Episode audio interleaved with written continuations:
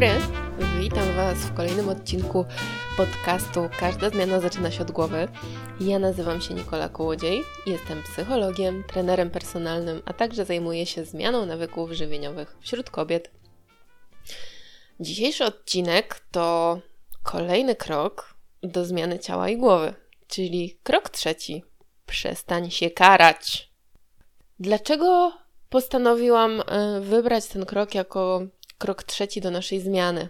Bo w kroku pierwszym rozmawiałyśmy sobie o wyrzucaniu śmieci, czyli wyrzucaniu tych wszystkich przekonań z naszych głów, które wpływają na to, że um, nie możemy osiągnąć swojego celu. Mówiłam również o wyrzucaniu śmieci z lodówki, z jelit, e, robieniu generalnych porządków w naszym otoczeniu. W kroku drugim natomiast mówiłam o poczuciu odpowiedzialności, o poczuciu odpowiedzialności za nasze zarówno porażki, jak i sukcesy, za, o poczuciu odpowiedzialności za to, jak żyjemy, co robimy i co tak naprawdę dzieje się w naszym życiu. Krok trzeci, czyli przestań się karać. To jest taka troszeczkę przewrotna nazwa mm, dotycząca tego, o czym chcę Wam dzisiaj powiedzieć, ponieważ będziemy mówić przede wszystkim mm, o mechanizmach obronnych, czyli o tym, jakich mechanizmów używamy, aby często wytłumaczyć e, jakieś nasze różne porażki, czy też przeżycia, czy też, żeby uciec przed pewnymi e, różnymi zdarzeniami w naszym życiu, ale powiemy sobie także o tym, kiedy ich nadużywamy.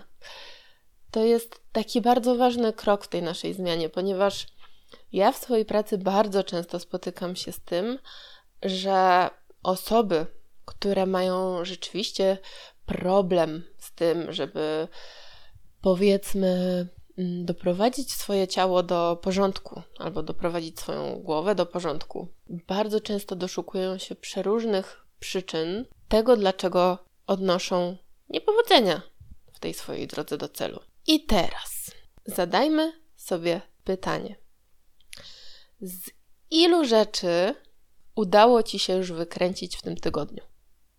Mówię tutaj o takich rzeczach ogólnych w pracy, w domu, w życiu. Ile razy w tym tygodniu pomyślałaś sobie, ja pierdzielę, znowu ta dieta, co za katorga po prostu, dlaczego ja muszę to robić? Ile razy szłaś na trening jak za karę, albo w ogóle nie poszłaś na niego wcale, bo stwierdziłaś, że nie będziesz siebie krzywdzić. Ale jednak jak już doszłaś na ten trening, wychodząc poczułaś się o wiele szczęśliwsza. Poczułaś się znacznie lepiej, miałaś więcej siły. Ile razy w ostatnich czasach tak ci się zdarzało? Jeżeli mm, pojawiają się już odpowiedzi w Twojej głowie, to super i mam nadzieję, że po tym odcinku wyciągniesz z nich wnioski. Natomiast jeżeli nie, to nic straconego. Zapisz sobie te pytania na kartce i wróć do nich, jak będziesz miała spokojną głowę i mogła sobie spokojnie nad tym pomyśleć. Idziemy dalej. Wymówki. Wymówki to jest jeden z takich mm, naszych przenośnych mechanizmów obronnych. Zacznijmy może od tego w ogóle, czym są mechanizmy obronne. E, mechanizmy obronne jest to pojęcie, e, które zostało wprowadzone przez e, twórcę psychoanalizy Zygmunta Freuda i zostało przyjęte przez współczesną naukę, przez psychologię. Dokładnie oznacza to metodę radzenia sobie z wewnętrznymi konfliktami w celu ochrony osobowości, czyli tego naszego ego, o którym zaraz więcej powiem, e, zmniejszenia lęku, frustracji i poczucia winy. Na ogół te mechanizmy obronne są nawykowe i nieuświadomione, czyli często po prostu nie zdajemy sobie sprawy z tego, że takim mechanizmem obronnym się posługujemy. I wracając tutaj do naszego ego, to jego rolą jest przede wszystkim godzenie konfliktowych żądań ze strony naszych instynktów lub sumienia lub y, środowiska zewnętrznego. Tak? Czyli to wszystko, co na nas wpływa, to co my chcemy, czego potrzebujemy, e, tego, co mówi nam sumienia, moralność, e, tego, co mówi nam środowisko zewnętrzne, czyli na przykład ludzie. Ego ma za zadanie pogodzić te wszystkie rzeczy ze sobą i podjąć w miarę rozsądną decyzję.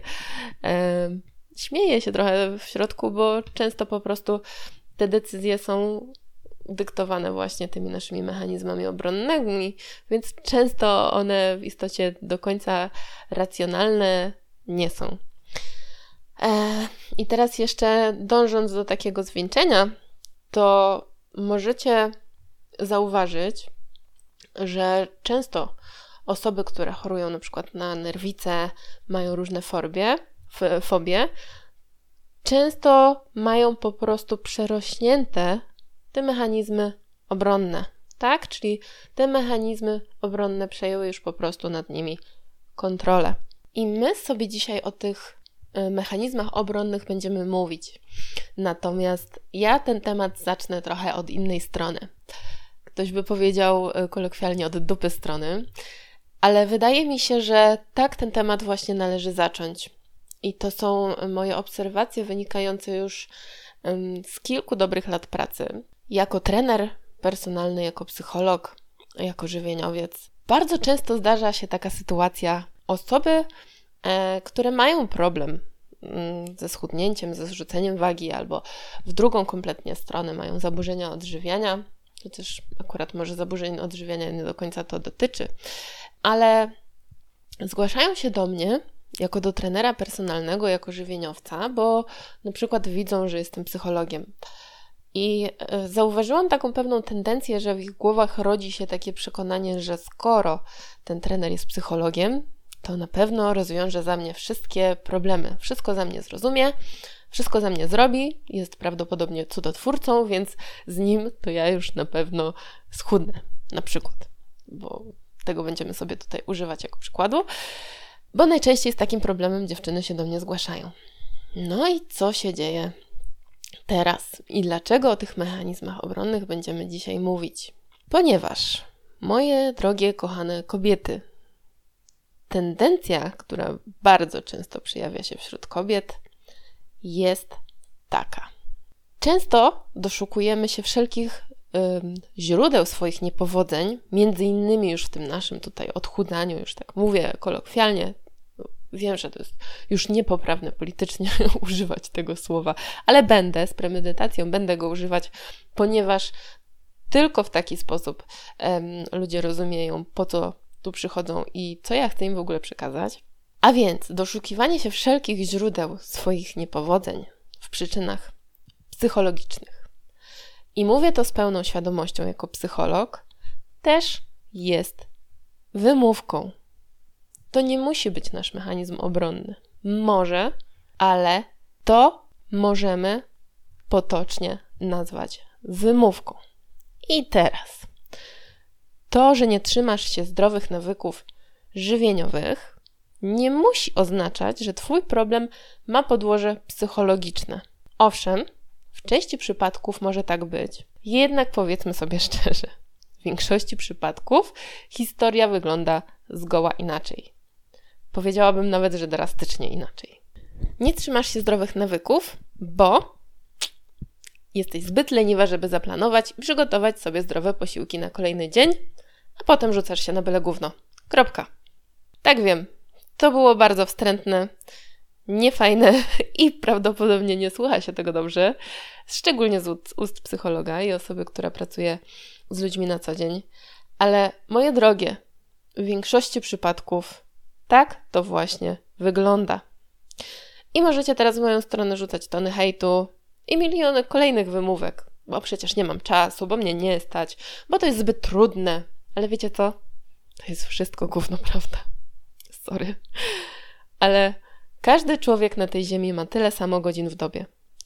I z doświadczenia naprawdę mogę Wam powiedzieć, że pracowałam zarówno z kobietami, które prowadzą swoje biznesy i pracują po 12, 14, 16 godzin dziennie, oraz z takimi, które pracują na dwie zmiany, do tego mają dzieci, dom na utrzymaniu, często nawet samotnie muszą sobie z tym wszystkim radzić. I wiecie, co jest zadziwiające? To właśnie w przypadku tej grupy kobiet najczęściej nie ma problemu z wdrażaniem zdrowych nawyków, czy też z regularnym robieniem treningów, czyli krótko mówiąc, z realizacją swojego celu. A wiecie, w jakiej grupie najczęściej występuje problem z serii Mam za mało czasu? No, niestety. W grupie kobiet, które najczęściej pracują 8 godzin dziennie lub nawet mniej, nie mają dzieci lub mają je po prostu już odchowane, a z wywiadu wynika, że większość czasu spędzają na kanapie, skrolując telefon lub oglądając Netflixa. To właśnie w tej grupie najczęściej ja osobiście, bo mówię tu o swoich własnych obserwacjach, to nie są żadne e, potwierdzone statystycznie badania naukowe, tylko czyste moje obserwacje wynikające z e, tego, co obserwuję w swojej pracy z kobietami. Um, oczywiście są od tego wyjątki, ale tak w większości przypadków to wygląda. I teraz, dlaczego ja zaczęłam od tej brzydkiej strony, od tego, czego najczęściej nikt nie chce usłyszeć. I nikt najczęściej nie chce sobie zdać z tego sprawy, szczególnie przychodząc do psychologa, e, trenera i żywieniowca. To musimy pomyśleć, kiedy postawić kropkę, kiedy postawić granicę, gdzie mają wpływ na mnie różne mechanizmy i na ile ja je muszę poznać, bo tych mechanizmów jest rzeczywiście dużo i one mają wpływ na nasze życie, ale kiedy ja muszę postawić kropkę i powiedzieć sobie: weź się dziewczyno w garść. Skoro już wiesz, że te pewne mechanizmy działają, to weź za przeproszeniem tyłek w troki i zacznij coś z tym robić, zamiast roztkliwiać się nad tymi wszystkimi mechanizmami. Bo to jest naprawdę bardzo częsty problem i uwierzcie mi, że ja się od trzech lat stykam co chwilę E, z takimi doświadczeniami, że my za wszelką cenę chcemy znaleźć przyczyny pewnych rzeczy, naszych problemów, szczególnie tutaj, akurat w tym przypadku mówię o żywieniu, czy też o treningach, o dbaniu o siebie w ogóle. Ale wiecie co? Ta przyczyna najczęściej tkwi w naszym lenistwie, po prostu. Tutaj nie ma jakichś wyższych zasad, założeń fizyki kwantowej. Bardzo często widzę, że osoby, którym się po prostu nie chce być dla siebie dobrym, którym się po prostu nie chce podnieść tego tyłka z kanapy, będą się tak długo doszukiwać tych psychologicznych podstaw tego, co się z nimi dzieje. A prawda, niestety, często bywa bardzo prosta. Ja wiem, że to jest bolesne. Ja wiem, że to jest ciężko usłyszeć. Tylko słuchajcie, pracując gdzieś tam już z kobietami jakiś czas, widzę, że bardzo duże znaczenie ma to, żeby czasami pomóc Wam tą kropkę postawić, żeby pomóc Wam zobaczyć tą granicę, na ile ja mam się wkręcać w ten swój rozwój osobisty, na ile ja mam się doszukiwać teraz w tych swoich historiach wszystkich rzeczy, jakichś tam skrzywień, um, doświadczeń i tego typu rzeczy. Tylko słuchajcie, to też nie może trwać w nieskończoność. Ja wiem, że tutaj źródło psychoanalizy y, mówi trochę inaczej, tak, bo psychoanaliza może trwać całe życie i absolutnie jakby wierzę w to, że dla niektórych osób jest to wskazane, ale nie dla wszystkich nie dla wszystkich i doszukiwanie się problemów na siłę tam, gdzie ich nie ma, jest po prostu waszą stratą czasu. Dlatego ja rozmowę o mechanizmach obronnych zaczęłam od kompletnie innej strony, żeby pokazać wam, że czasami po prostu przeginamy, że czasami zagłębiamy się w rzeczy, zamiast spojrzeć sobie prosto w oczy i powiedzieć: Kurde, nie chce mi się. Po prostu mi się nie chce. I moje niepowodzenia wynikają z tego, że mi się nie chce. Że wolę leżeć na kanapie, bo wolę sobie pooglądać Netflixa, albo wolę sobie poskrolować telefon, bo to nie wymaga ode mnie żadnego zaangażowania i dlatego mi po prostu nie wychodzi. Przykre. To prawda. Ale nasze życie, codzienność, nasze sukcesy, nasze porażki zależą od naszych wyborów, zależą od naszych decyzji zależą od tego, jakie decyzje i jakie działania podejmujemy każdego dnia, od rana do wieczora. I czasami po prostu tutaj nie ma głębszego znaczenia, nie ma drugiego dna. Czasami to jest po prostu lenistwo. I niestety najczęściej jest to lenistwo. I co ja mogę Wam powiedzieć w tej sytuacji? Są mechanizmy obronne. Różne. Zaraz będziemy sobie nawet o nich mówić, żebyście miały okazję je poznać, bo uważam, że mechanizmy obronne powinniśmy rozumieć, powinniśmy starać się u siebie zauważać, ale nie powinniśmy się do nich za bardzo też przywiązywać, po to, żeby nie tłumaczyć się codziennie tymi mechanizmami. Czyli znowu, nie używać mechanizmu obronnego jako wymówki. To jest ciężkie czasami do rozpoznania, bo wymaga dosyć dużej świadomości, obserwacji, czasami obserwacji kogoś z boku, czasami ciężko nawet jest nam to przyjąć, jeżeli usłyszymy coś takiego. Ale warto się z tymi mechanizmami zaznajomić.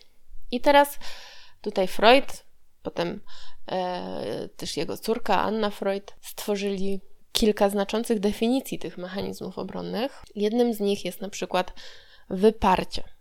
Ja Wam tutaj przeczytam celowo definicje e, psychologiczne, żeby już nic nie poprzekręcać, żeby nie mówić swoimi słowami. Dam Wam też przykłady, jak to może wyglądać e, w rzeczywistości. Jeżeli chodzi o wyparcie, to jego definicją jest usunięcie ze świadomości lub utrzymywanie poza świadomością myśli, wyobrażeń i wspomnień, które są bolesne lub budzą w nas lęk. Przykład: zapominamy o terminie na przykład konsultacji psychologicznej. Zapominamy o niej, bo na przykład na ostatniej konsultacji poruszyłyśmy dosyć ciężki temat, który nas boli, który wymaga od nas tego głębszego wglądu, zastanowienia się trochę nad sobą, znowu włożenia pracy na przykład, e, czy też jednak pogrzebania trochę, zakręcenia tym kijem w mrowisku, co oznacza, że te emocje do nas będą musiały kiedyś dotrzeć i po prostu zapominamy. Wypada nam z głowy kompletnie. Nie dojeżdżamy, dzwonimy na ostatnią chwilę. Boże, Nikola, zapomniałam. Sorry. To jest wyparcie, to jest mechanizm wyparcia, który bardzo potrafi wpłynąć na nas w takiej pracy, na przykład, e, szczególnie tutaj, jeżeli mówimy o emocjach, albo chociażby o dojechaniu na egzamin, albo zapomnieniu, e, żeby się do niego nauczyć. Zaprzeczenie. Kolejny mechanizm obronny. Zaprzeczenie jest to udawanie, że sytuacja naprawdę zagrażająca lub wzbudzająca lęk nie ma miejsca. To może być takie przekonanie, że pomimo jedzenia jakiegoś syfiastego syfiastej żywności, przetworzonej i tak dalej, to i tak będę zawsze piękna, młoda i zdrowa.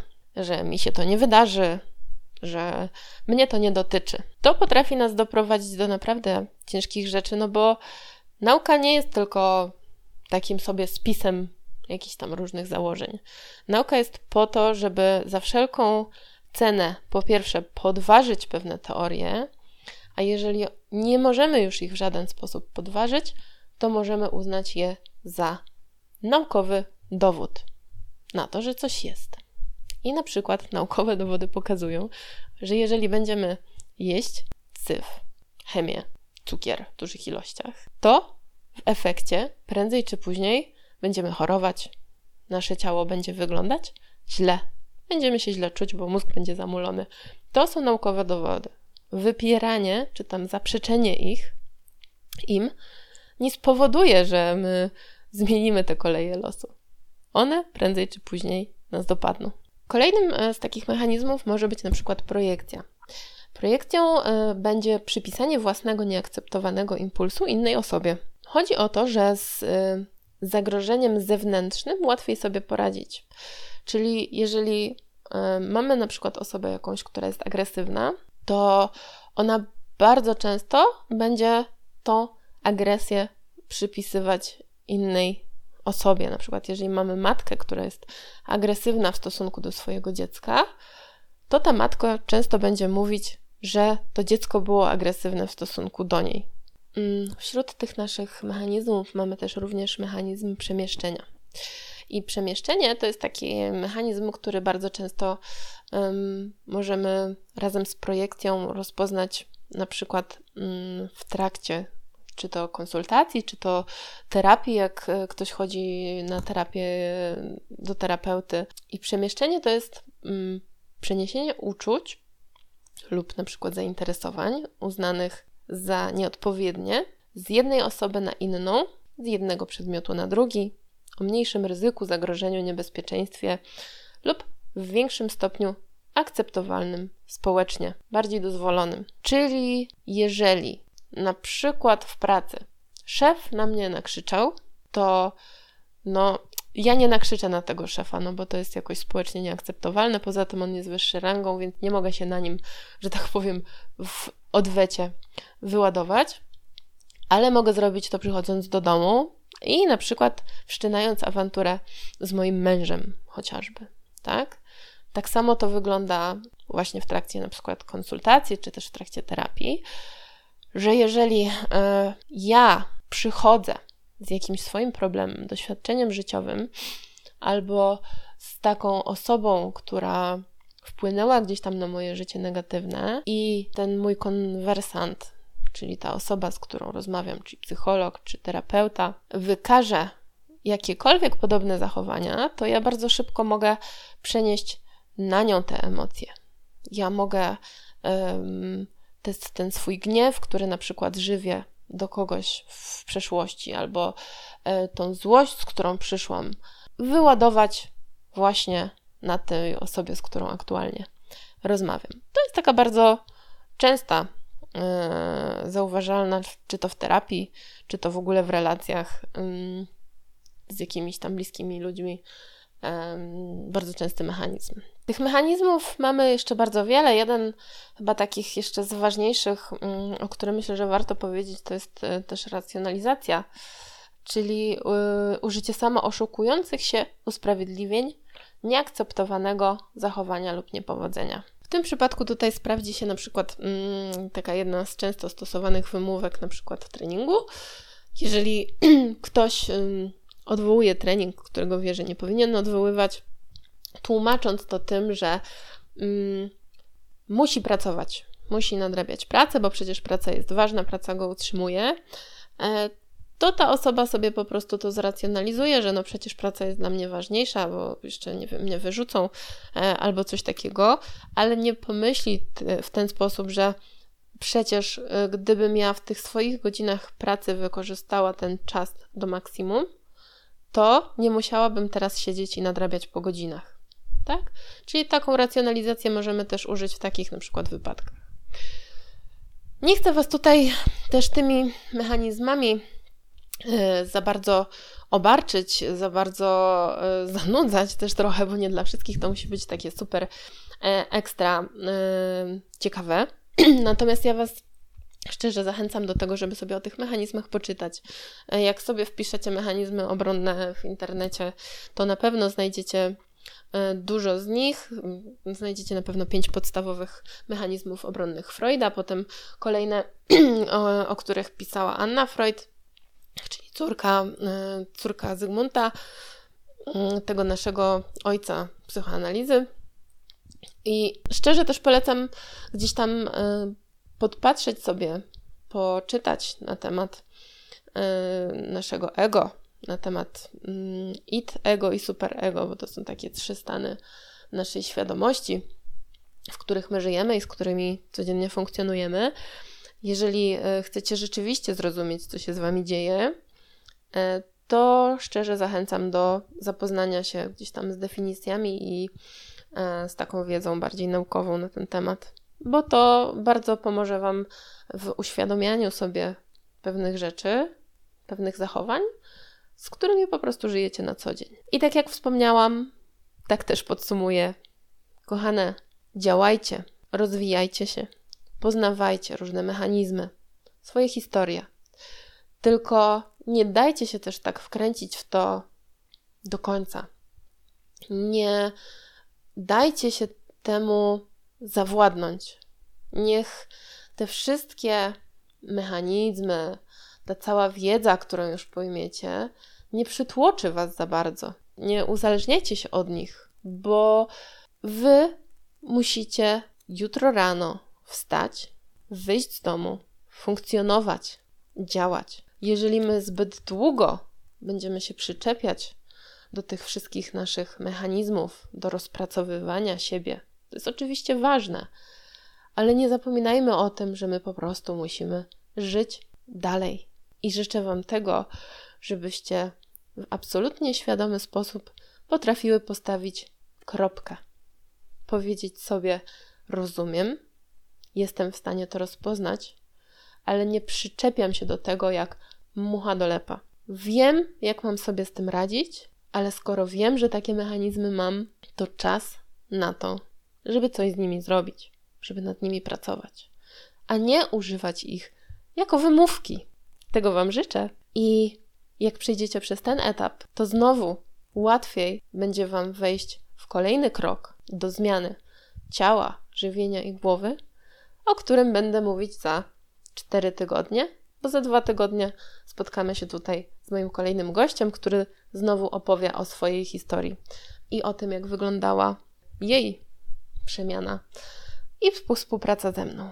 O tym, jakie wyzwania na nią czyhały po drodze. Kochane, subskrybujcie kanał, jeżeli Wam się podobają te nasze tutaj rozmowy e, na te tematy trochę żywieniowe, psychologiczne i treningowe.